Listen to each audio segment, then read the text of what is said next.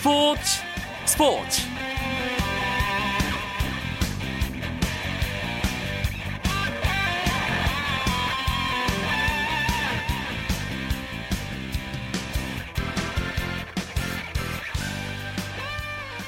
안녕하십니까. 목요일 밤 스포츠 스포츠. 아나운서 이광경입니다. 프로야구 그라운드가 왠지 아슬아슬합니다. 오심을 한 심판이 경기 중 교체된 데 이어서 어제는 흥분한 관중이 그라운드에 난입해 심판을 공격하는 위험천만한 일도 있었습니다. 어제 심판에게 위해를 가한 관중은 결국 기아 타이거즈 홈구장 영구 출입 금지를 당했는데요. 이에 대해서 팬들 사이에서는 잦은 오심 논란을 일으킨 심판에 대한 불만의 표시였다는 의견과 함께 관중의 심판 폭행은 지나치다는 지적도 함께 나오고 있고요. 심판들 역시도 최근 불거진 판정으로 인한 불상사 때문에 신경이 날카로워져 있습니다. 어떤 경우라고 해도 폭력은 결코 정당화될 수 없습니다. 하지만 오심에 따른 팬들의 판정 불신이 폭행의 도화선이 됐다는 점을 생각한다면 심판 자질 향상과 함께 오심에 대한 징계 강화 등 야구계 전체가 뭔가 제대로 된 대책을 마련하는 것이 시급하다는 생각도 듭니다. 목요일 밤 스포츠 스포츠 브라질의 축구 경기장을 소개하면서 나누는 월드컵 이야기 준비되어 있고요. 유럽 축구연맹 챔피언스 리그 이야기도 마련되어 있습니다. 잠시만 기다리시면 만나실 수 있습니다. 먼저 프로야구 경기 상황과 주요 스포츠 소식 정리해 드립니다.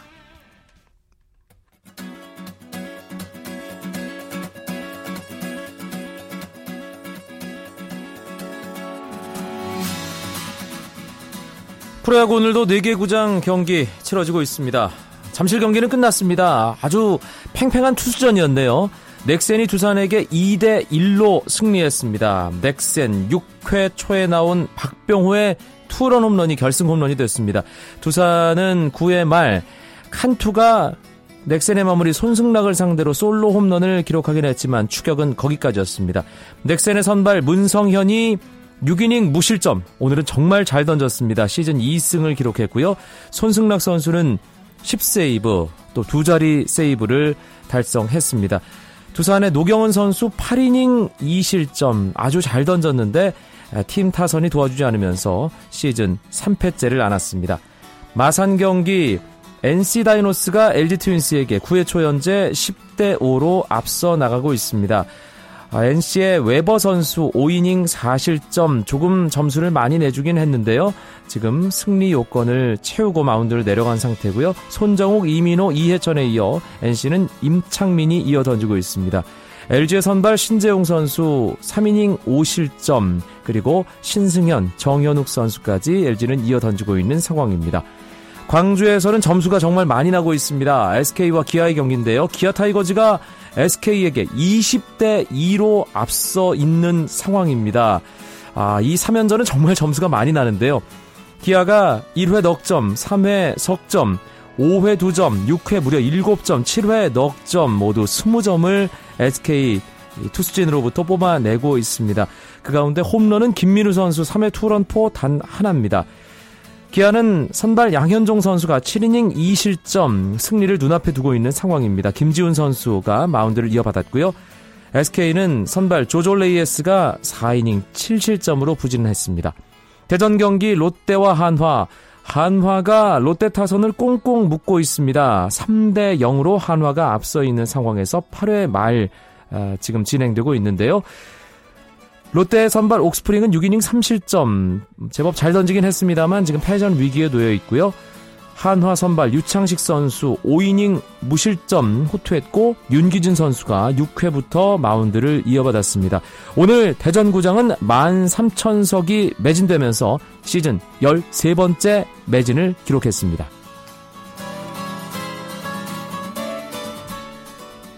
잉글랜드 프로축구 썬더랜드의 기성용 선수가 박주영과 박주호에 이어 부상으로 조기 귀국을 추진하고 있습니다.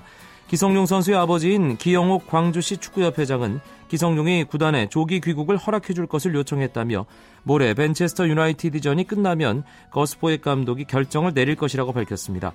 포획 감독이 허락할 경우 기성용은 다음 주 한국으로 돌아와 회복에 전념한 뒤 오는 12일 대표팀 소집 일정에 맞춰 훈련에 들어갑니다. 미국 프로야구 LA 에인절스에서 뛰는 한국계 포수 최현 선수가 시즌 2호 홈런을 터뜨렸습니다. 최현은 클리블랜드와의 홈 경기에 포수 겸 7번 타자로 선발 출전해 1대 0으로 뒤지던 2회 결승 2점 홈런을 쳤고 이 경기에서 3타수 2안타 2타점에 볼넷 1개를 얻어내며 타율을 3할 2푼 4리로 끌어올렸습니다. 17일 만에 더진 최연의 홈런에 힘입어 LA 에인절스는 클리블랜드에게 7대 1로 역전승했습니다. 한편 LA 다저스는 창단 이래 통산 만승을 달성했습니다. 다저스는 미네소타와의 경기에서 우한 선발 잭 그레인키의 호투에 힘입어 6대 4로 이겼습니다. 그레인키는 6이닝 동안 7피안타 1볼넷만 허용하며, 허용하고 탈삼진 6개를 뽑으며 1실점 승리 투수가 됐는데요. 팀 통산 만 번째 승리의 주인공이 됐습니다. 한국 테니스의 간판 이형택 선수가 국제 테니스 연맹 서울 오픈 국제 남자 퓨처스 2차 대회 단식 8강에 올랐습니다. 이형택은 본선 사흘째 단식 2회전에서 일본의 시가 마사토를 세트스코 2대 1로 이기고 3회전에 올랐습니다. 1차 대회 단복식 우승자 임용규도 2회전에서 유망주 이덕희를 꺾고 8강에 합류했습니다.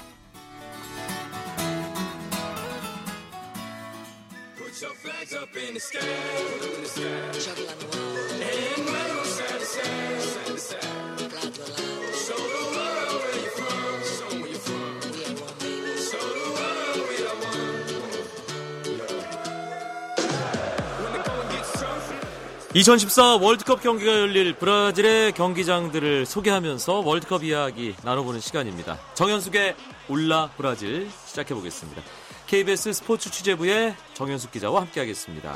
어서 오세요. 네, 올라입니다. 올라. 네. 올라.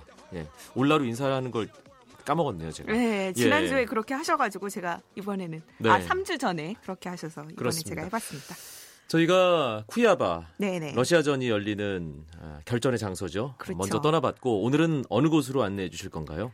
네, 당연히 이제 2차전이 열리는 알제리전이 열릴 곳으로 가보겠는데요. 프로트 알레그리고요. 경기장 이름이 베이라 히오 경기장입니다. 네, 경기장 이름이 다 어려워요. 네 네 네, 외우기가 힘들죠. 예, 지난번 쿠야바 경기장은 아직 완공이 안 됐다고 하셨잖아요. 네 네. 포르투 알레그리 경기장은 상태가 어떻습니까 지금? 당초에 원래 예상하기로는 이 프로트 알레그리가 경기장 완공 더 힘들어서 홍명보호의 2차전이 옮겨지는 것이, 것이 아닌가라는 전망까지도 나왔었는데 그렇죠. 우여곡절 끝에 긴급 예산안까지 투입을 해서 성대한 개장식을 이미 치렀습니다. 개막 경기도 열렸고요. 이 지난 1969년 개관한 경기장을 월드컵에 맞춰서 6만 2천 명까지 늘리는 보수 공사를 진행한 거였는데 네. 이 브라질의 명문 구단인 인테르나시오날 들어보셨잖아요. 그렇죠. 예, 그 구단의 팀이잖아요. 그렇죠. 홈 구장이고 착공할 때 팬들이 직접 벽돌과 시멘트, 철을 기부한 팬들의 구장으로 유명하다고 합니다. 음. 제가 그 개장식 영상을 봤는데 좌석이 붉은색으로 돼 있더라고요. 네. 그래서 어떻게 보면 2002년 월드컵을 보는 듯한 그런 느낌이 들어서 우리에게는 조금 친숙하게 경기를 펼칠 수 있지 않을까. 이런 생각이 들어요. 그러니까 됐습니다. 알제리와 경기를 하는데 경기장 좌석이 붉은색이면 관중이 다 들어차지 않아도 일단 붉은색으로 꽉 들어찬 느낌은 그렇죠. 기본적으로 난다는 얘기네요. 네네. 관중이 아. 들어차도 그 느낌이 나더라고요. 그 개장식 영상을 네. 보니까. 그리고 본선 무대에서 대표팀이 입을 유니폼 색깔이 결정됐잖아요. 네네. 알제리전 우리가 붉은색 유니폼을 입기 때문에 이 포르투 알레그리 경기장이랑 더 잘 어울릴 것 같다는 느낌도 드는데요. 네, 공교롭게도 또 그렇게 됐습니다. 국제축구연맹 피파가 유니폼 색상을 확정해서 32개 나라에 통보를 했는데 우리가 조별리그에서 흰색 유니폼을 두 번 입고 알제리전에서만 붉은색 유니폼을 입게 됐습니다. 우리나라가 역대 월드컵에서 상일의 기준으로 했을 때 어떤 유니폼이 승률이 더 좋다고 생각하세요? 2002년이 제일 좋은 성적이었는데 그때 하얀색 유니폼 입은 경기에서 다 잘했던 기억이 있습니다. 그렇죠. 그때 다 승리를 거뒀습니다. 예. 어떻게 보면 월드컵만 기준으로 봤을 때요. 붉은색일 때의 승률이 41%고 흰색일 때가 67%거든요. 오. 예, 말씀하셨다시피 2002년 월드컵에서는 흰색을 입고 다 이겼으니까 우리에게는 어떻게 보면 흰색이 더 좋은 기억이긴 해요. 그렇지만 알제리전에서 이 붉은색 유니폼을 입게 됐지만 그 경기장 자체가 붉은색 유니폼이기 때문에 우리 선수들이 더 힘을 내서 음. 경기를 펼칠 수 있지 않을까 이런 생각도 들고 네, 있습니다. 2차전이 열리는 포르투 알레그리 경기장은 우리 유니폼도 붉고 원정 경기장. 응원단도 붉고 경기장도 붉기 때문에 예, 뭔가 홈 경기 같은 그런 분위기가 연출되지 않을까라는 네. 생각도 들고요. 경기장에 그리고 코리아 존이 있다면서요. 근데 어떻게 보면은 이게 좋은 이유는 아닌데 우리와 인연이 있다고도 볼 수 있거든요. 이 아까 말씀드렸다시피 베이라 히우 경기장이 1969년에 개관을 했었잖아요. 네. 월드컵을 위해서 개보수 공사를 진행을 했는데 그 공사 전에 골대 뒤와 관중석 사이의 공간을 현지 축구 팬들이 코리아존이라고 불렀다고 합니다.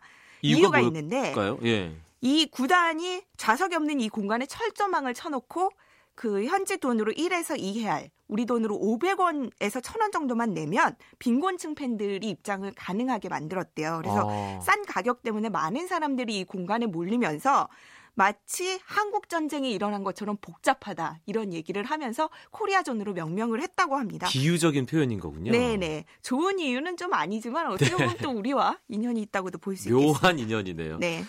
지난 시간에 쿠이아바는 참 더운 도시다. 남반구 겨울임에도 불구하고 30도를 훌쩍 넘어가는 그렇죠. 엄청난 더위가 우리를 기다리고 있다. 우리 음. 대표팀을 기다리고 있다. 네네. 정현수 기자가 그렇게 얘기를 해줬는데 네. 포르투 알레그리는 기후가 어떻습니까?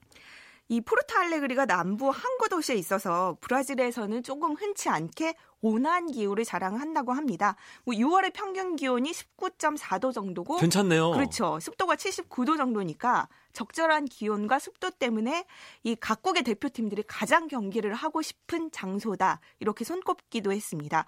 이 조별리그 3경기가 펼쳐지는 도시 가운데 우리 대표팀의 베이스 캠프인 이구아수에서도 가장 가깝고 또 전문가들은 어떻게 보면 더운 날씨를 먼저 경험하고 조금 좀 날씨가 이렇게 우리가 경기하기 편한 곳으로 움직이는 게 생리학적으로도 더 적응하기가 쉽고 경기를 펼치는데 유리하다 이런 얘기도 하고 있으니까 한편으로는 네. 예, 또 알제리가 아프리카 국가이기 때문에 그렇죠. 더운 곳은 알제리 쪽에도 환경적으로는 친숙할 것이고 네네. 오히려 20도 아래의 평균 기온을 자랑하는 곳이 우리가 알제리를 상대하기엔 더, 더 좋은 장소가 있죠. 아닌가. 네. 또 알제리는 우리가 반드시 잡아야 하는 상대잖아요. 그렇죠. 1승 상대로 손꼽고 있으니까요. 네. 네. 꼭 이겨야죠. 그렇습니다. 포르투 알레그리 대한민국과 알제리의 경기가 한국 시간 기준으로 6월 23일 새벽 4시에 펼쳐지고요. 네. 다른 조 조별리그 경기들은 어떤 경기가 예정이 되어 있습니까? 네, 일단 프랑스와 온두라스 그리고 호주와 네덜란드, 나이지리아와 아르헨티나의 경기가 이렇게 차례로 열려지고요. 이 중에서 죽음의 조로 꼽히는 B조의 호주와 네덜란드가 맞붙게 됐는데 공교롭게도 두 팀 모두 히딩크 감독이 맡았던 전 대표팀들이잖아요. 그렇죠. 그래서 그 두 팀이 죽음의 조에서 살아남기 위해서 서로 승리를 거둬야 되는데 어떤 결과가 일어날지도 흥미롭고 포르투 알레그리에서 또 16강전 한 경기도 열립니다. 네. 우리가 H조 2위로 16강을 통과하게 되면 바로 이 장소에서 16강전을 치르게 되거든요. 상대가 지조의 1위 팀이 되는데 지조에는 아시다시피 독일, 포르투갈, 가나, 미국이 있잖아요. 그렇죠. 독일이 될 가능성이 가장 유력하게 점쳐지고 있는데 우리가 과연 이곳에서 두 번의 경기를 치를 수 있을지가 관심이 되겠습니다. 뭐 A조 1위 하면 또 다른 데로 가는 거니까요. 그렇죠. 근데 외신에서는 일단 유력하게 벨기에가 우리 조의 1위가 될 것이라고 예상하고 있기 때문에 객관적인 전력을 봐서도 그렇고 네.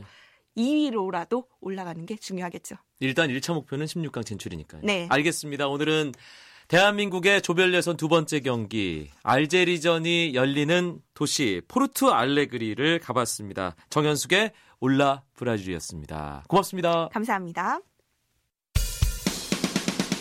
쳤다 하면 홈런이고 슛 골이고 각본 없는 한편의 드라마. 그것이 바로 그것이 바로 손에 잡힌 우승 트로피. 목에 걸린 그 배달 너와 내가 하나 되는. 그것이 바로 그것이 바로 그것이 바로 꿈꾸던 스포츠. KBS 1라디오 이광용의 스포츠 스포츠. 목요일 밤 스포츠 스포츠 어김없이 해외 축구 이야기도 함께합니다. 목요일의 남자 박찬아 KBS 축구 해설위원 나왔습니다. 어서 오세요. 네, 안녕하세요. 2013-2014 유럽 축구 연맹 챔피언스 리그 이제 마지막 한 경기만 남겨두게 됐습니다. 그 대진이 오늘 새벽에 결정됐죠. 네, 그렇습니다. 챔피언스 리그 준결승 2차전까지 다 끝났습니다. 결승전은 스페인 라리가 클럽들의 대결로 치러지게 되겠습니다. 그것도 마드리드를 연고로 한 두 팀의 대결이에요? 네, 그렇습니다.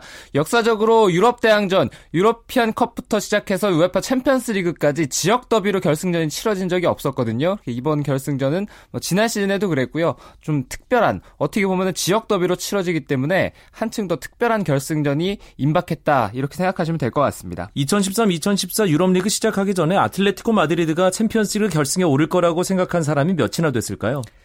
극소수였겠죠. 네, 네, 그리고 일부 아틀레티코 마드리드 팬들은 우리가 결승에 갔으면 좋겠다라고 생각하셨던 분들은 아마 꽤 됐을 거라 짐작합니다. 그거의 바람 수준이었을 네. 거고요. 예. 아틀레티코 마드리드 비결이 뭐였을까요? 아틀레티코 마드리드의 결승 진출은 정말 모든 것이 조화롭게 이뤄진 결과라고 볼 수가 있습니다. 어느 한 부분이 특정적으로 잘해서 이 팀이 결승까지 올라갔다고 보기보다는 전체적으로 어느 한 부분 빠지는 것 없이 감독의 역량, 선수들의 집중력, 또 기량, 공수의 안정감 이 모든 것들이 다 일치하면서 아틀레티코 마드리드가 정말 위대한 도전을 하고 있습니다. 네, 디에고 시메오네 감독의 능력에 대해서도 여러 가지 이야기들이 나오고 있고 어, 첼시의 조제 무리뉴 감독도 아틀레티코 마드리드에게 찬사를 보내는 경기 후 인터뷰를 하면서도 화제가 되기도 했는데 예, 아틀레티코 마드리드와 첼시의 1차전, 2차전을 통해서 이 아틀레티코 마드리드가 얼마나 탄탄한 팀인지 그대로 보여줬다고 해야겠죠. 네, 그렇죠. 1차전은 0대 0으로 끝났습니다. 아틀레티코 마드리드 홈 경기였는데요. 그 경기는 첼시가 원정 가서 딱히 그 경기를 잡겠다 이런 의지가 보이지 않던 경기였어요. 첼시가 요즘에 네. 무리뉴가 가장 앞세우는 전술인 텐백이라고 하나요? 그렇죠. 수비라인 완벽하게 잠그는 네, 뒤쪽으로 물러나서 시작과 동시에 이 선수들이 뒤쪽에 자신들의 진영으로 내려가서 어, 수비에 집중하고 여기에 아틀레티코 마드리드가 점유율을 높여가면서 계속 공격을 해봤습니다만 이렇다 할 기회를 잡는데 실패했는데 2차전의 양상이 약간 달랐죠. 첼시가 아무래도 홈에서 치러야 되는 경기고요. 그리고 홈으로 왔습니다만 원정골을 넣지 못하고 홈으로 왔다는 것은 동점이 되면 골을 터트리고 동점이 되면은 첼시가 위험하거든요. 그렇죠. 그래서 먼저 계속 앞서가는 상황들을 만들기 위해서 공격적으로 작업들을 많이 했었는데 선취골을 얻는 데까지는 성공했습니다. 하지만 아틀레티코 마드리드의 저력이 나온 것은 그때부터였고요. 상당히 빠른 시간에 아드리안 선수가 동점골을 만들어내면서 거기서부터 시작을 했거든요. 결국에는 경기 결과는 3대 1. 아틀레티코 마드리드가 스탠포드 브릿지에서 승리하면서 결승에 올라갔습니다. 챔피언스 리그 결승 앞서 말씀드린 대로 아틀레티코 마드리드와 레알 마드리드의 마드리드 더비로 만들어졌습니다. 어제 새벽에 있었던 경기가 사실은 전 세계 축구 팬들에게 엄청난 충격을 안겨준 그런 결과였어요. 레알 마드리드가 뮌헨 원정에서 4대 0으로 정말 뮌헨 팬들 입장에게 처참한 기분을 안겨줬어요. 그렇습니다. 정말 참담한 안방에서의 뭐 패배였다고 이렇게 바이런 미넨 팬들은 충분히 느꼈을 것 같아요. 원정 가서 패하고 돌아왔죠. 그래서 반드시 바이른 미네는 홈에서 레알 마드리드에게 그 이상으로 승리를 했어야만 되는 상황이었습니다. 원정 가서 골을 터트리지 못하고 왔기 때문에 안방에서 경기를 치른다고 하지만 레알이 골을 터트리게 되면은 그때부터는 바이른 미네도 상당히 위험해지는 그런 상황이었거든요.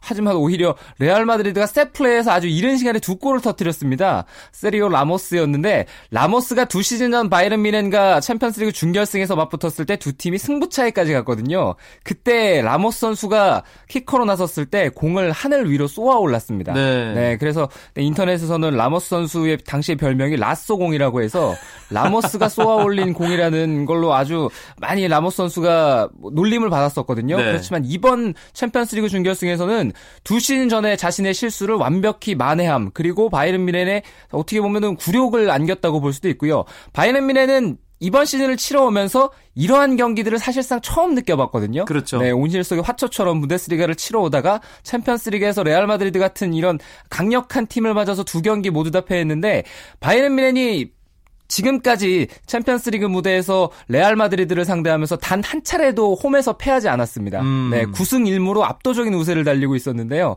그 기록이 깨진과 동시에 어, 바이른 미넨이 챔피언스리그 4강 무대에서도 레알을 여러 차례 눌렀는데 뭐 여러모로 아쉬운 시즌이 됐습니다. 네, 라모스가 두 골을 먼저 넣었고 크리스티아노 호날두가 세 번째 골, 네 번째 골 기록했는데 그 두 골은 또 챔피언스리그 역사에 남을 기록적인 골들이었죠. 그렇습니다. 단일 시즌 최다골 스스로 경신해 나가고 있습니다. 15골이 되면서 이미 한 시즌 챔피언스리그 최다골을 어, 갈아치웠는데요. 15골 터트리고 나서 호날 선수가 두 손을 쫙 펴서 이렇게 돌리면서 15골 넣었다고 이렇게 천진난만하게 뭐 웃는 표정이 아직도 그려지는데요. 그리고 나서 또 한 골 터트리면서 16골이 됐습니다. 네. 본인의 기록을 계속 스스로 갈아치우고 있기 때문에 결승에서 골을 터트리게 된다면 호날두 선수가 또 다른 선수들이 감히 범접할 수 없는 그런 기록을 또 만들어낼 수도 있습니다. 지난 시즌은 스페인 최강 팀들을 독일 분데스리가의 바이에른 뮌헨과 도르트문트가 꺾으면서 분데스리가의 팀들이 챔피언스리그 결승을 치르는